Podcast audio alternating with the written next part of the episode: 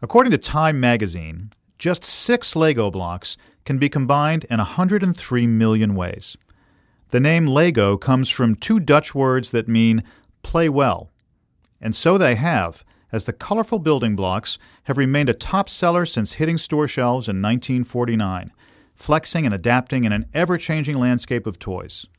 Today we'll hear from Professor Jan Rivkin about his case entitled Lego. I'm your host, Brian Kenny, and you're listening to Cold Call. So we are all sitting there in the classroom. The professor walks in. And, and they look up, and you know it's coming. Oh, the dreaded cold call. Professor Rivkin is an expert in business strategy whose teaching and research examines the interactions across functional and product boundaries within a firm. And that sounds perfectly suited to our conversation today. Jan, welcome. Thank you, Brian. It's a pleasure to be here. So I can't imagine there are many people uh, who don't know the name Lego. Probably most didn't know that it means play well, which I think is a great little insight that comes from the case. Uh, and the Latin translation of that is? I assemble. That's pretty amazing. And they yeah. didn't know that when they no. named it. So just start us off by telling us, how does the case begin? Where, where do we start? Sure. As the curtain rises on the case uh, in two thousand four, Lego stands on the brink of bankruptcy.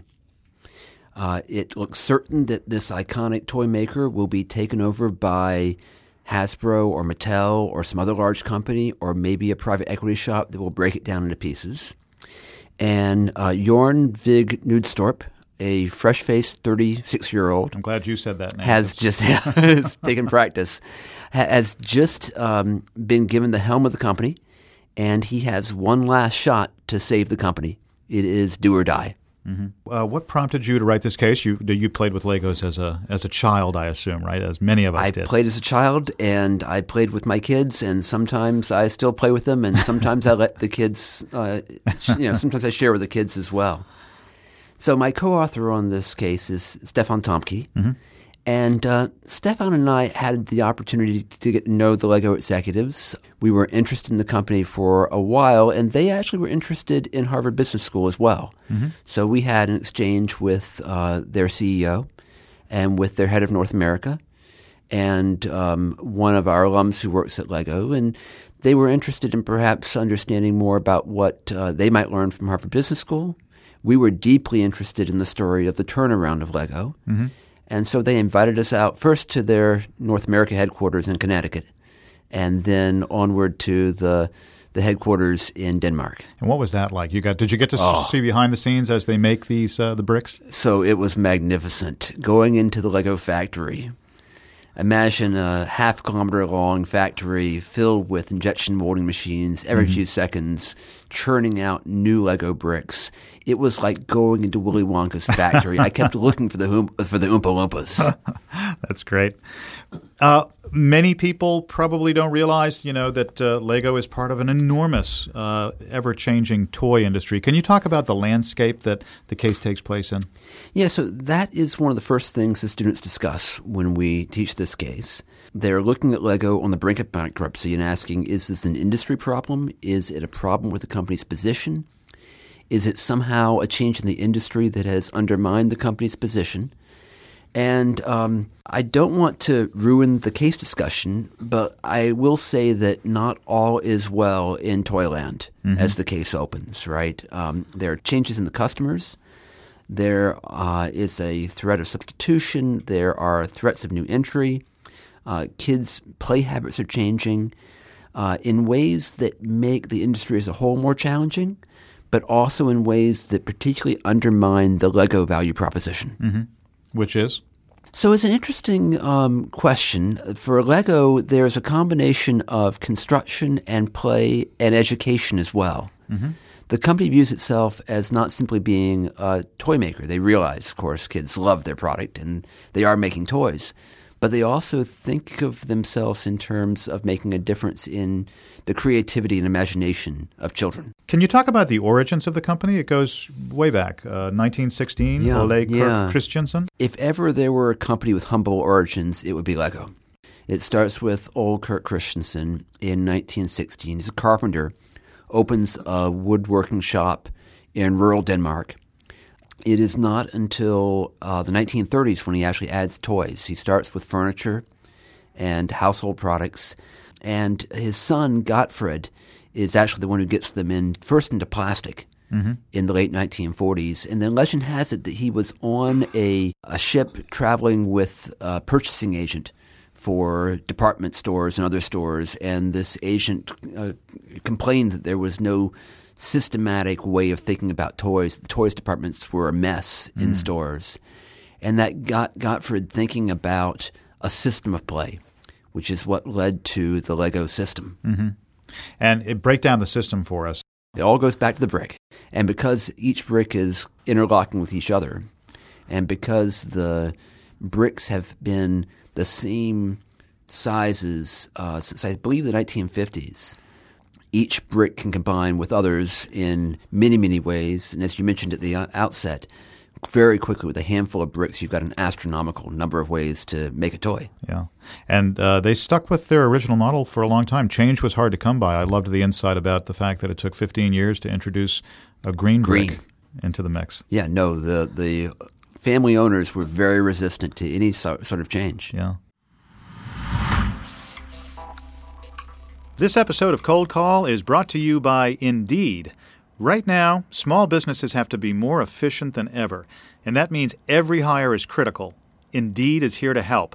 Indeed is offering our listeners a free seventy-five dollars credit to boost the visibility of your job post at Indeed.com slash cold call.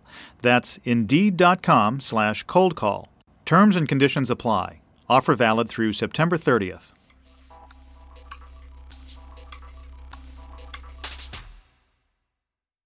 Yeah. So uh, talk about the culture of the company as they grew and expanded and sort of really came into their own.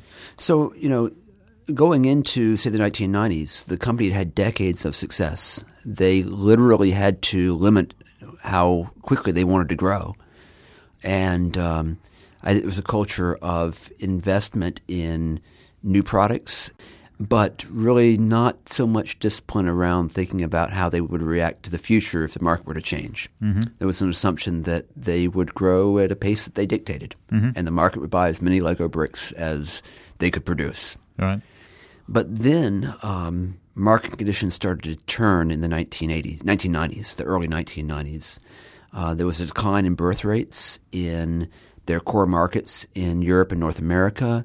There was a change in the retail situation as mom and pop stores gave way to discount retailers who started to charge lower and lower prices for toys, including Legos. The big players like Hasbro and Mattel pushed production to the Far East while Lego was still very much a Danish company. And kids' uh, play habits changed. Kids had less time for structured play. Mm-hmm. Uh, they were more attracted toward electronic products. Um, their attention spans seemed to have gotten smaller. Mm-hmm. And all of these things probably made it hard for any traditional toy maker, but particularly for Lego. So Lego chose to respond in some interesting ways when they started to face these challenges. They began to extend the brand into uh, different lines of business. Yeah. Now, what is really helpful from a teaching perspective um, about the Lego story is there were actually two efforts to turn around the company prior to the one in two thousand four. Moreover, each of those efforts on their face had some things about it that make sense. So the first effort, starting around nineteen ninety-three, was to extend the brand to other products. Mm-hmm. They looked at other companies with great brands like Disney and said, look, Disney's in so many things. The product line we're currently in seems to have stagnated. What makes sense? Let's take that core asset of the brand and expand into uh, diversity of products. Mm-hmm. So they opened amusement parks. They um, started making video game software, children's clothing, wristwatches. Moreover, in the bricks themselves, they responded to children apparently having less time to play by making it easier to get through the stage of constructing the, the product mm-hmm. and uh, get more quickly to the stage where you play with it. Mm-hmm. On the surface, these things all made sense, but in fact, they led to uh, disastrous outcomes. So a key part of the class discussion is to understand why these things that on their surface look reasonable backfired in this context. Mm-hmm. The second um, attempt at a turnaround was bringing in a Mister Fix-It, who did many of the things that you would expect someone to do, right? the restructuring of the organization, bringing in a series of layoffs, streamlining production, reducing layers, moving managers around more often, moving design centers out of sleepy old Billund, Denmark, into London, Milan, and San Francisco, uh, consolidating the sales force. They start to sell directly to customers. Mm-hmm. And take, for instance, that last move, selling directly. It kind of makes sense, right? The retail situation is getting tougher. Yeah. The mom and pop stores are going out of business. You're having to sell through the Walmarts of the world. Surely it makes sense to go direct to the customer. Well, you've got other brands that have done it. Apple has right, made that right. move. Disney made that move. Yeah. And once again, this turns deeply, deeply south. Mm-hmm. And so the case discussion centers on why do these things that on their surface seem to make some sense not make sense in this context. I, I particularly uh, found the, the core priorities that they sort of reestablished as interesting. I don't want to give away too much of the turnaround. The last part of the case discussion has students struggle to put together a plan to turn the company around. They are put in the position of Jorn and asked what would they do. Mm. And they've got to make decisions about every single function of the company. How will the product line change? How will marketing change? How will sales change? How will they approach their retail partners differently? How might they manufacture differently?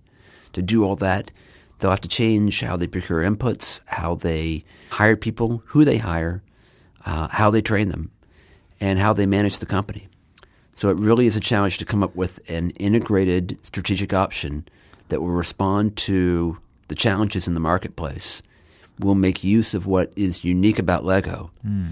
and will avoid the mistakes that the previous two efforts, which seem sensible, fell into. So you put the students to work on that. Yeah. Do you find that there are any students that you have in class who are unfamiliar with uh, Legos? I cannot remember ever having a student who did not know Lego. Mm-hmm. Uh, right now, they calculate they serve roughly eighty million children, right? Which is only a small fraction of the, right. the world's population of children. But I think among the students, among the children who wind up coming to Harvard Business School, we've got a, a large share who are Lego fans. That's good. So they all feel a connection to the case in some way. They do. They uh, do. And we try to reinforce it. Yeah. Have I shown you the Lego Baker Library? I've seen that in your office. Could yeah. you describe that for our listeners? So the designers at Lego were very, very gracious. Near the end of the case writing process, they sent to us a Lego model of Baker Library. It is remarkably detailed. There are features of the library that I had not noticed in walking by the library for two decades. Until I saw it on the model. We might have to put some pictures of that on the podcast website. Uh, I would be delighted to share my, my model. At some point, it will be bequeathed to Baker Library itself. Yeah, that's fabulous. But for now, it sits in my office, and I'm not letting go. Be really careful, I guess. Don't bump into that either. You don't want to take down a wing of the library inadvertently. So it turns out that the model is, in fact, glued together. They didn't trust you. The other you. thing I'll, I'll, I'll share with you, Brian, is um, I don't think you'd mind – it turns out that the executives of Lego have unique business cards. They are Lego minifigures that look like them wow. and have their names and contact information on the minifigure itself. That's fabulous. That's so, great branding, carrying it all the way through. It is. Can you talk a little bit about the way that Lego as a culture uh, manages innovation? So people, you know, who are familiar with the toys might just say, well, these the things haven't changed forever. It's the same toy. You mentioned the system and how it works. But in fact, there is a strong innovation engine within Lego. Yeah, so it is innovation within certain constraints. Each year, roughly sixty percent of Lego's sales come from products that are brand new. Mm-hmm. On the other hand, zero percent of their products, roughly, come from components or pieces that are brand new, mm-hmm. right? They're the same bricks. Yeah. And so they need an innovation system that allows them to innovate within the constraints of using the same things. They're also very careful to separate out different types of innovation. So they've got a very small group that thinks about brand new out of the box mm-hmm. uh, things, but they've got a larger group which thinks about how will we create the next Lego brick-based product for our core customer. They also have engaged in a bit of open innovation. There are uh, large numbers of adult fans of Legos, so-called AFOLs, adult fans of Lego who, because they love the product, are innovating with the product all the time. Mm. And so they've got a system by which they reach out to those users of Legos to bring in new innovations. If people are innovating with your product, you know, voluntarily, uh, you'd be nuts not to learn from that innovation. So the future is bright. They they continue to be, by the way, one of the top-selling toys. In fact, on eBay, uh, they were among the top ten toys that people are reselling consistently. Yeah. So, you know, after the turnaround, their returns skyrocket. It's quickly above one hundred percent return on invested capital. And uh, they've seen very rapid growth, which continues to this day so far. Great. Jan, thanks for joining us. Thank you, Brian. It's been a pleasure. You can find this case in the H B S Case Collection at H B R dot org. I'm Brian Kenny, and you're listening to Cold Call, the official podcast of Harvard Business School.